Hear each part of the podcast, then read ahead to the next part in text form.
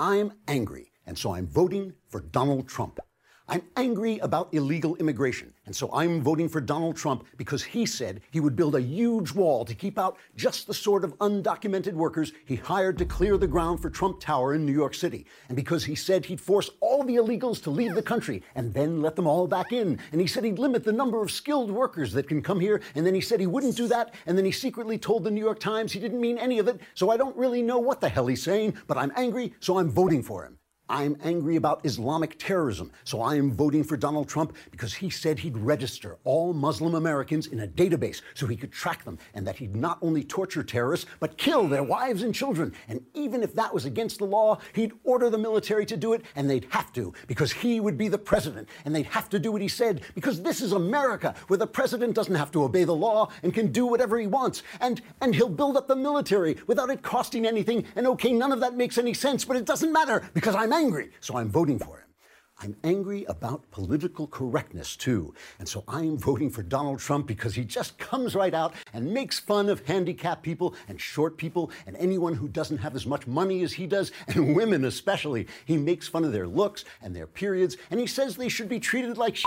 And I just think that's, I think actually, that's not exactly politically incorrect. That's more like evil, really. But I'm angry, so I'm voting for him. And, and I'm angry about free trade for some reason, and about people making stuff cheaper overseas so it costs less here and I can afford it. And I'm angry about the Democrats Donald Trump gave money to, and all the money we spend on entitlements that he says he'll keep spending. And so I'm voting for Donald Trump because, because I'm angry, and, and I don't make very good decisions when I'm angry.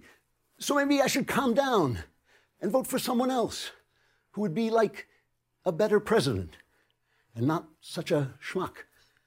Trigger warning. I'm Andrew Klavan, and this is The Andrew Klavan Show. Welcome to the Daily Wire, or as we now call it, Ground Zero in the fight for conservatism. and we'll get we'll get into that on all the news that is centered on this very spot. And uh, but before we do, that was my new video. I'm angry, so I'm voting for Donald Trump. It has gotten close to 2 million hits in a single weekend, which is kind of astounding. And I just want to say to all the people who wrote in and said, You're an effing idiot, and you're a dirty Jew, and you're a dirtbag, I want to say to each and every one of you, your is spelled Y O U apostrophe R E, okay? It's a contraction of U and R, and the apostrophe is for the A that's being left out. Your, Y O U R, is a possessive case of you that's used as an attributive adjective. So when you next say to your wife, Thank you, my dear, for loaning me your tea set for my afternoon salon, or when you say, Sweetheart, your eyes are like starlight now, you say your, but when you say you're an effing idiot, right? I know you're trying to tell me something, but I don't know what it is. Okay, so I just I just wanted to pass that little piece of information along. All right, we have a new sponsor. Hooray! Welcome to Hillsdale College. We love Hillsdale College. We have, we have great sponsors on this show, I have to say. All right, enough. uh, Sousa there. Hillsdale College, great place. My pal John Miller is the head of the journalism department there. I think Miller is a ter- he's really brilliant, terrific uh, writer. I made a joke here a while back about H.P. Uh, Lovecraft. I made a joke about Cthulhu, who's a character in H.P. Lovecraft, and I got a lot of letters from people who recognize the reference. If you really want to read a great article about H.P. Lovecraft, John Miller wrote one for the Claremont Review that is absolutely terrific, and he is teaching at Hillsdale, so you know they've got good stuff going on. But they're also defenders of the Constitution and very much in the business of spreading the knowledge of what the Constitution is. So if you can imagine that if it was a requirement for every person in public office to sleep with a copy of the Constitution under his, his or her pillow. What I imagine, I imagine more like just shoving the Constitution down their throat and then pulling it out their nose like one word at a time till the words are like emblazoned on their brains. But maybe that's just me. So you, you, instead of what, what they would like is instead of simple random drug tests, we'd have simple random constitutional rights tests. So if you want to fully understand the Constitution and your constitutional rights, I encourage you to go and check out the free. They have a free online course. You get a free online Hillsdale College course course on the Constitution, Constitution 101 at Hillsdale College. And the way to sign up is to go on at and to hillsdale.edu backslash Andrew. So they know that you're coming from here, right? Hillsdale edu backslash Andrew, and you will know your rights and you will learn the Constitution, the foundation of your country, and you'll find out what it is we are fighting for. And we are certainly fighting for it. So here it is. We, we, the Daily Wire, has now become the news. I'm completely innocent in this. I want you to know. But Ben Shapiro has quit his job as editor at large on the Breitbart site. He was a very big part of Breitbart. He was, uh, you know, one of Breitbart's kind of guys that Breitbart brought up through the ranks and he has been writing there and he has been steadfastly speaking out speaking his mind about Donald Trump while the rest of the site became so pro Trump that they were starting to call it Trumpbart. And all that was fine. He was living with that, whatever un- discomfort that was causing him. But last week, their reporter, Michelle Field, went out into a Trump rally, and Trump's campaign manager, Corey Lewandowski, grabbed her and manhandled her, bruised her, and the Breitbart site not only didn't stand up for her, not only did not support her, they kind of made this mild, uh, you know, demand for an apology, but then started to publish stuff on the site saying she had made it up. And she obviously didn't make it up. I know Michelle. It's ridiculous. There's a video now of showing him grabbing her, uh, you know, and and there's audio and there are eyewitnesses, and it's just ridiculous. And they so they abandoned her and Ben had enough. And as I say, don't blame me. I mean, I said to Ben, this is no time to have integrity. You know, this is like it's a corrupt age. Just get on the bandwagon. I, God gave you a soul so you could sell it if you, you know, if you needed a couple extra bucks. But would he listen to me? No. He went on. And at this point, I mean, to be honest with you, the sight of somebody doing the right thing is, is so rare that it's become like a sign and wonder. I feel like I'll be talking to my, my great grandchildren. I'll be going, Yes, I, I saw someone do the right thing once. Is really, really great grandpa? Yes, I did. It was a fellow named Shapiro. He's gone now. They took him away. But he was in his day, he actually did the right thing, you know. so he went and, and he, he wrote this. I'll read a little bit of the statement he made. He was talking about Andrew Breitbart, and he said, Andrew built his life and his career on one mission fight the bullies. And that, by the way, is absolutely true. But Andrew's life mission has been betrayed. Indeed, Breitbart News, under the chairmanship of Steve Bannon, has put a stake through the heart of Andrew's legacy. In my opinion, says Ben, Steve Bannon is a bully and has sold out Andrew's mission in order to back another bully, Donald Trump. He has shaped the company into Trump's personal Pravda to the extent that he abandoned and undercut his own reporter, Breitbart News' Michelle Fields.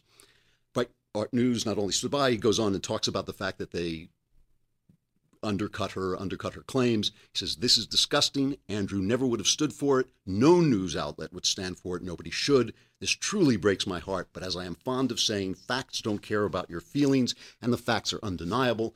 Breitbart News has become precisely the reverse of what Andrew would have wanted. Steve Bannon and those who follow his lead should be ashamed of themselves. Good on you, Ben. Uh, you know, Breitbart was a pal of mine, and I have been very careful during this whole thing not to try and speak for him, to say what he would have believed. I think he would have found parts of Trump, on my guess, I think he would have found parts of Trump amusing, but ultimately would have would have just been infuriated and amazed at what he saw. But I, I can't say that for sure. One thing I can say for sure, I can guarantee you, if Andrew Breitbart sent a reporter out in the field, especially a woman, but any reporter, and he and Corey Lewandowski or anybody else had manhandled her, we would have had to. He Andrew Breitbart would have been so far down Lewandowski's throat, we would have had to go up to Lewandowski's mouth and seize hold of Andrew's ankles and pull him out before he ripped Lewandowski a new backside. And that that is just the truth. I mean, that is absolutely true. Because the thing that, that Ben said about him, how much he hated bullies, is really true. I mean, he, he was, you know, Andrew was a conservative in the same sense that I'm a conservative. He was a conservative in that because he was a liberal, because he wanted people to do what he wanted. Andrew brought me in to the Hollywood, the circle of Hollywood conservatives, which I didn't even know existed. I was out there on my own, just publishing stuff in the LA Times and, you know, alienating all my employers and losing jobs and all this stuff. And Andrew brought me into this circle of similarly inclined Hollywood people. And I said to him at the very start, you know, listen, Andrew, if you made a list of right wing ideas and checked them off, I would check off almost every one. But I said, I just want to be upfront with you from the start so you know I'm not going to get into this anti gay stuff. I don't believe in it. I think it's wrong. I think we're making a mistake on this, and I think we're going to have to grow up about it. And Andrew said to me, Look, I don't care if you watch gay porn as long as it's pro American gay porn. so he had the same attitude. He had, did not have a racist bone in his body. It was infuriating to him that the left, he used to call it like a Mallomar, the left made a thin brown crust with a big corrupt white center, you know, and that they would send blacks out in the forefront to do terrible things. And then when you criticize them, they call you racist. But those blacks were actually protecting a power center that was almost pure white. And so Andrew didn't have a racist bone in his body, despite the fact that he was constantly being called out on that. He was I don't think he really had a big problem with illegal immigration. I mean, I think he had a big problem with the, illegality of it, but I don't think he was worried about like Mexicans swarming the country. And it's very hard for me to imagine him letting the site become what it has become. But he certainly would never have left a reporter to twist in the wind. That I can guarantee you. And I think good on Shapiro for doing the right thing. It is a, you know, this is a really, really painful time in this conservative movement because people like me joined the conservative movement feeling that we were the good guys okay that we didn't go out and do, there were certain things we didn't go out and do we knew what we stood for and we didn't sell out our beliefs we didn't follow strong men like Barack Obama and fall off the cliff going after s- silly slogans like hope and change or make America great again. We knew exactly what we stood for and we held our politicians accountable. You know, you go back and look at the stuff conservatives wrote about Ronald Reagan. They weren't that nice to him when he was alive. They were on him. They didn't worship. Now they worship Reagan because it's safe because he's gone, you know. But when he was in power, when he had power, they want they were on him like white on rice, and they really kept kept watch on him. So I always believe that we were the guy we were the good guys we were the guys who said no we are not violating our principles no even even when it's tough even when it's tough not to respond to the taunts of being racist, to the unfairness, the insane unfairness of the media. We were the guys who did the Gary Cooper thing and walked down the street and faced the bad guys alone if we had to. That has fallen apart. Trump has bled off.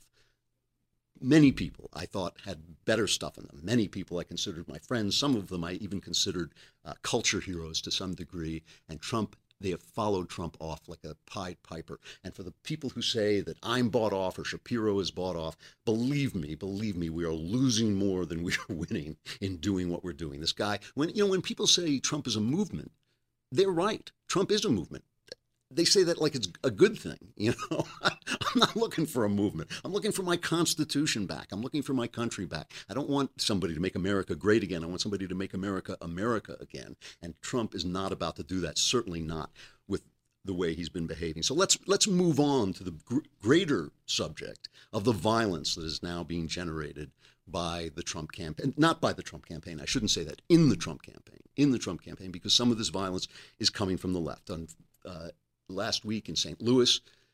There was there were scuffles, protests, planned protests that led to I think 30, 32 arrests, and then of course there was this big thing in Chicago where Trump wisely and rightly canceled his rally to keep there from being violence because all these guys, MoveOn.org, the usual suspects, these left Black Lives Matter, uh, some people who come from the Bernie Sanders campaign, though whether they were sent there by the Bernie Sanders campaign is still up for grabs, but they were certainly Bernie Sanders supporters. They were they were chanting that.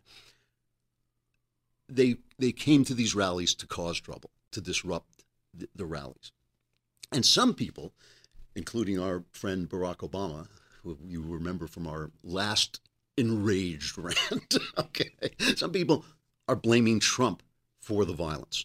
You know, let me just stop here for just a minute before I get into this. Let me stop and serve our other uh, our other sponsor, who is. Do we have that? Oh, there it is. Um, there it is. The Reagan. Sorry, I have to call this up on my machine. There it is. Uh, Reagan.com. before I go off into the, the, the violence thing, I just want to remind you that your privacy is under attack, and you've got big tech companies that scan your emails and target you with advertising, which I just find really, really Twilight Zone nasty. I mean, every time, every time it happens to me, I go like, "Ooh, somebody is watching my emails." The government agencies, of course, are just collecting things with the big fishnet. You know, they worry about pulling in uh, tuna with their pulling in whales with their tuna whatever they worry about. Well, they're pulling in every piece of information they can. You can take back your privacy by getting an email address at Reagan.com. What you'll get is your name Joe Schmo at Reagan.com, unless your name doesn't happen to be Joe Schmo, and then you will get a different address. But it will still be at Reagan.com, so you can share President Reagan's name with every email that you send out. And I can't imagine a better way to annoy your left wing friends. And, but also, it means that you know you will, are guaranteed that your emails will never be scanned or shared with third parties. Reagan.com will never do that. So go to ReaganPrivacy.com and secure your personal private email address. It's ReaganPrivacy.com. And if you go right now, you get two months free. ReaganPrivacy.com.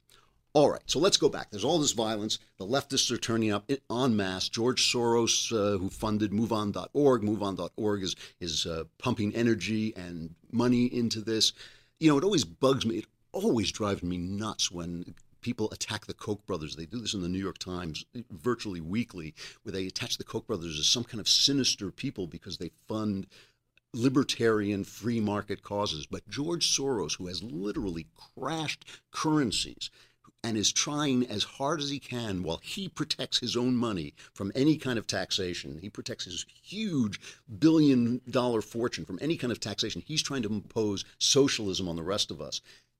He just gets off scot free. And Harry Reid goes and, you know, attacks the Koch brothers on the Senate floor because you can't be sued for what you say on the Senate floor. So it's not only dishonest, it's also cowardly. That drives me crazy. But so these guys are now organizing to stop Trump, and they're showing up with the violence. And of course, the first instinct of the left wing press is to blame Trump for the violence because there has been all this violent talk in Trump's campaign. And I've been talking this about this a lot. I mean, I just think it is proto fascism to get up and tell people to beat up protesters. There's been one guy who was clocked. You know, here's Trump being asked by CBS's John Dickerson about this guy who was being escorted out of a rally when one of Trump's supporters got up as Trump has urged people to do repeatedly, and just dropped this guy, just sucker punched him. And so Dickerson asks him why, and Trump says, well, he was giving the finger. This guy was giving the finger. And Dickerson says, you know, is that is that the is that the point where violence can begin? So go ahead and play his his response. Well, I think that's a terrible gesture, if you want to know the truth. I mean, we can say, oh, it doesn't matter, but I think it's a terrible gesture. And you know, it's interesting. Uh, these people are disruptors. They're not protesters, they're disruptors. They're professional disruptors in some cases, but that's all they do. They stand up and they disrupt. And if somebody did that at a Bernie, uh, a Bernie rally, many of these people come from Bernie. And you know, I have tremendous young people also. We have a whole level of young people. I can't even believe it, how young my audience is. But if they ever went to Bernie's rallies and did the same thing, I want to tell you, you would be so angry with me. Nobody talks about it, but you would be so against me. It's a whole different standard when it comes to a Republican conservative versus a liberal. If people went to their rallies and disrupted their rallies like my rallies are disrupted, the press would stick up for them and would, would make all sorts of excuses about how terrible it is. So, you know, we have two standards in this country. It's very unfortunate. The press is extremely dishonest. Okay. One of the things that fascists do is they equate nonviolent acts with violence and then say they are justified in responding with violence. So if your words are an act of violence. The left does this all the time. The left does this all the time. You said that that's an act of rape. You know, feminists will say that that those words are like an act of rape. First of all, show the picture of Donald Trump. Donald Trump, you just put in Google Trump giving the finger, and that's not the only image that comes up. It comes up again and again. So it's a terrible, terrible thing when somebody else does it, but but Donald feels absolutely fine in doing it himself. That I think he's talking to NBC News in that one. So you know he, what he does there is is typical fascist rhetoric your finger is an act of violence. I have the right to respond by violence. Your words are acts of violence. I have the right to respond by violence. Your being a Jew is an act of violence. I have the right to respond by violence. And then once he does that. He then leads you away into this world of us and them, which is, of course, the Donald Trump way of, of being. However, however, that begs the question: Is it Trump's fault that these leftists show up and attack him and they, and commit acts of violence? Barack Obama says basically, yes, it is. Here's here's Obama's response to the violence at Trump rallies. And what's been happening in our politics lately, it's not an accident. For years, we've been told we should be angry about America and that the economy is a disaster and that we're weak and that compromise is weakness and that you, you can ignore science and you can ignore facts and say whatever you want about the president and feed suspicion about immigrants and Muslims and poor people and people who aren't like us. You know, that is an amazing statement. That is an amazing statement because basically what it's telling you is that anybody who disagrees with him is causing violence. Everything he said, you know, play it again and then can you stop it as we go along? Okay, play, play it again. And what's been happening in our politics lately, it's not an accident. For years, we've been told we should be angry about America and that the economy is a disaster and that we're weak. All right, stop. Stop it right there. The economy has been a disaster, and he has sat on a recovery that could have gone through the roof with his idiotic health care thing that has been an utter failure and is just an it's just like a, a lead weight tied to the leg of the economy and people are out of work and he tells them you know oh you're you're driving too big a car and it's your fault that you're out of work and it's your problem. And then that we're weak he has destroyed he has gutted our military. He's gutted our military. So when people say that it's because it's true and he did it. Go ahead and play some more. And that compromise is weakness and that you, you can ignore science and you can ignore facts and say whatever you want about the president. Stop it again. You can ignore science. So that's global warming. If you think global warming is a scam for the government to take control of our energy resources, that's you're causing violence. He's he's doing the same thing Trump is doing. He's doing the same thing, you know. and if you talk about Muslims, the guy won't mention Islam in connection with terrorism. And there's a there's a you know there were two huge attacks, major attacks over the weekend Every couple of days, someone somewhere in the world is being murdered by Islamic terrorists. This guy won't mention it. Of course, it makes you angry. But if you say that and you can say anything you want about the president, where did we hear that? Oh, yeah, the First Amendment. I remember. I remember now. All right, stop. But the, my, my point is, he's doing the same thing. He is equating our beliefs with violence, okay? That is the fascist way. The guy who gets it right, oddly enough, is our pal Senator Ted Cruz, who responded to that very clip. He was asked. He was asked um, who was talking to him? I'm not sure who was talking. Oh, uh, it was um, Chuck Todd. So Chuck Todd has showed him that clip, and here's Cruz's reaction. Barack Obama is a world-class demagogue. Um, th that, that language there is designed to divide us. No, Mr. President, we're not angry at that. We're angry at politicians in Washington, including you, who ignore the men and women who elected you, who have been presiding over our jobs going overseas for seven years, who have been cutting deals that are enriching the rich and powerful, the special interests and the big corporations, while working men and women are seeing their wages stagnating. And he talks about immigrants and Muslims. Mr. President, we're mad at a president who wants to bring in Syrian refugees who may be infiltrated by ISIS and you're unwilling to be commander-in-chief and keep us safe. So don't engage in attacking the people like the president did. I'll, I'll tell you, that language is the kind of self-righteous right. moralizing think, from the president that makes people angry. You think that's and worse instead, than what Donald we Trump? Need a you think that's worse than what Donald Trump's been doing? I, to, to, to be honest, I think it's very much the same. They're both engaging in demagoguery. That gets it exactly right. Ted Cruz gets it exactly right because just because the left is wrong doesn't make Trump right. And see, this is the thing. This is the thing. This is the narrative that's driving everybody. It's the us versus them narrative. And television has a lot to do with this because every TV show, basically, every news show pits the most extreme opinion against the most extreme opinion. You, you almost never hear common sense on television. You almost never hear people talk, except that that cut by Cruz was common sense. You almost never hear that. And just the thing is, just because there are two evils doesn't mean there's a lesser of two evils. Just because there are two evils doesn't mean there are a lesser of two evils. So when you write to me, as people are writing to me now every day and saying, you so and so blankety blank, you are going to get Hillary elected. Just because Hillary is an evil doesn't mean Trump isn't also an evil. Just because black, you know, for a long time, I've been thinking that the undercurrent, the undercurrent of Trump's campaign is white lives matter.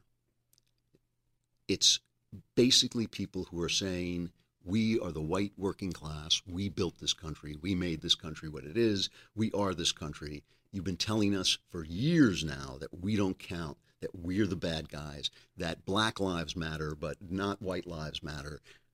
Now we're striking back. Now we're striking back. I mean, it's not an, you know, it's it's really it really one of the most painful things about the situation. All this time, the left has been calling us racist for simply standing up for the Constitution. The left calls us racist no matter what we say. They, you know, if we criticize Barack Obama, oh, it's because his skin is black. You know, who who cares? Who cares? It's it's that his, it's that his philosophy is red that we're not happy about. That's what we're unhappy about. But we've been called racist. It is really, really unfortunate and painful to watch Donald Trump, to some degree, fulfill the prophecies of the left. In other words, it didn't bother me at all to be called racist when I knew they were wrong. It bothers me to be called racist when Donald Trump and his followers are sort of exemplifying that. It's really his followers who exemplify it, but Donald Trump plays to it and coddles it, and he and he almost cultivates it. I've been thinking that they're like white lives matter. They're saying that we have the right to fight back. Okay, if you're going to come and uh, protest in the streets, we're going to come and protest in the streets. If you're going to, you know, come and break up our rallies, we're going to punch you in the head. And a lot of people are saying, you know, choose sides, choose sides. To me, they're both the same. To me, white lives matter, black lives matter. They are both reprehensible. They're both fascist. They are both entirely in the wrong. They both stand for things that I find absolutely uh, despicable and un American. And the, they're the same people. They're the same people. And my question to you, all right, to my, my, my conservative friends, my Republican friends, is if if we're not going to stand now for the Constitution, if we're not going to stand for the things that matter for the country and what it's supposed to be, and we're just going to have to choose, we say, oh, we're just going to have to choose between this evil and that evil. Who is? Who is going to stand? Who is going to stand up?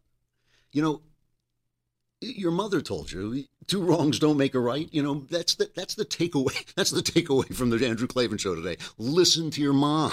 You know there is there is no choice, and this idea that you know they did this, so now we can do that. They've got Hillary, so we have Trump. It's just not going to wash. This is two sides of the same coin. You heard the rhetoric that Trump is using. You heard the rhetoric that Obama is using. Cruz gets it right one demagogue is just as bad as another. Stick with your principles because it's the only thing that's going to take you home. All right, stuff I like. This week, this week is just in a gesture of goodwill. I'm going to celebrate the life of the guy I think of as the last classy Hollywood liberal. I'm going to celebrate the films of Paul Newman. I, I and, and recommend someone's, you know, I hope you've all seen The Hustler and Cool Hand Luke. I mean, those are probably his two best films offhand. Maybe maybe uh, you know. Uh, Sundance, the Butch Cassidy and the Sundance Kid. Yeah, that, that, that's that's a great later one. But there are a couple of films where he went he went into a period of absolute great filmmaking where he just made one good movie after another, and a lot of those films have gotten lost in the shuffle. I I worked in the 80s, I guess, I worked uh, when I was kind of a struggling novelist trying to make my way. I worked as a reader for Columbia Pictures, and my office was down the hall from his. And I would see him come by, and he would say, always say hello, and all this stuff. I, I, I, mean, women used to go weak when this guy walked by. And the funny thing is, like a lot of movie stars, he was very short, but he had a very big head. That, for some reason, that films well. You know, I remember being there one day, and um, Robert Redford came in to visit him, and I looked at him. He was short and had this big head too. and Tom, Tom Cruise, same way. You know, it's just it's just something that films well for something. You know, for some reason. But he, his office called me in one day and asked me if I knew somebody who would do for him what I was doing for Columbia, which was reading material. And I did, and I recommended somebody, and they were grateful to me, and they started to leave on my desk every morning. I'd come in, and they would leave the what was then the big Paul Newman product was popcorn and spaghetti sauce, and they would leave the spaghetti sauce. And what they didn't know, of course, is I, we were starving. I was making nothing. We had a baby. We had no money. I was I was bringing this stuff home and said, Mama, look, I've got spaghetti sauce we can eat tonight. You know, was, all the, and the reason I always remember that is not just the generosity and the kindness of it, but Paul Newman was a classy liberal because when he wanted to do liberal things, he did the conservative thing. He started a business. He started a business and gave the profits to charity. You know, he didn't say, "Oh, the government should do this." He did say that, but he didn't wait around for it to happen. He he did it himself. It was a very very conservative thing to do. Every time I buy, you know, Paul Newman whatever, popcorn or spaghetti sauce and they made dog food, you know, I used to think that's the way to do it. That's the way conservatives should give to charity. So Paul Newman was a liberal in the old style. All right. 1967, you know, a lot of his films had H's in it. There used to be this rumor that he believed in uh, that all this movie should have an H in the title, because I guess because The Hustler was such a big hit. But anyway, 1967, he made a film called Hombre. Have you ever seen Hombre? Yeah. Hombre is one of the great and overlooked westerns. It's based on a novel by Elmore Leonard. And if you watch it, it's a tough guy western, you know, like you'd expect from Elmore Leonard. And that in those in those days, Elmore Leonard was just a nobody knew who he was. He was a jobbing western writer. He'd write some gangster novels. Nobody had discovered him yet. It was the New York Times, I think, that discovered him. And he wrote this thing, and it's he didn't write the script, but he wrote the novel, and the dialogue in this film is so good and Newman plays a white man raised by the Indians who's angry about white men abusing Indians, but also is angry at everybody else. And he's just an angry, tough, tough guy. And basically, it's the same story as Stagecoach a bunch of people in a stagecoach traveling through the West, but. But it's it's kind of a commentary on Stagecoach, and Richard Boone is in it, plays a great villain. Some of the greatest tough guy lines I remember, just like a guy draws on Paul Newman, and he says, "You know, you got two ways to go with that gun. You put it down or use it. Even if you tie me, you're going to be dead. I just always remember as a kid going, God, that's so cool. But every line of dialogue is great. The toughness of it and the uh, just the whole attitude of it is terrific. Great performance by Paul Newman. Last great Hollywood liberal, last classy Hollywood liberal, Hombre, 1967. All right, that's it. We'll be back here if we haven't been shelled. I hear that the Breitbart site has now published our address so people can come and attack us. So we'll be we'll be running. I may just kind of run by the microphone tomorrow and just shout out a quick, you know, one minute show. But thanks for listening, and we will be here come hell or high water, and maybe both. I'm Andrew Klavan. This is the Andrew Klavan Show.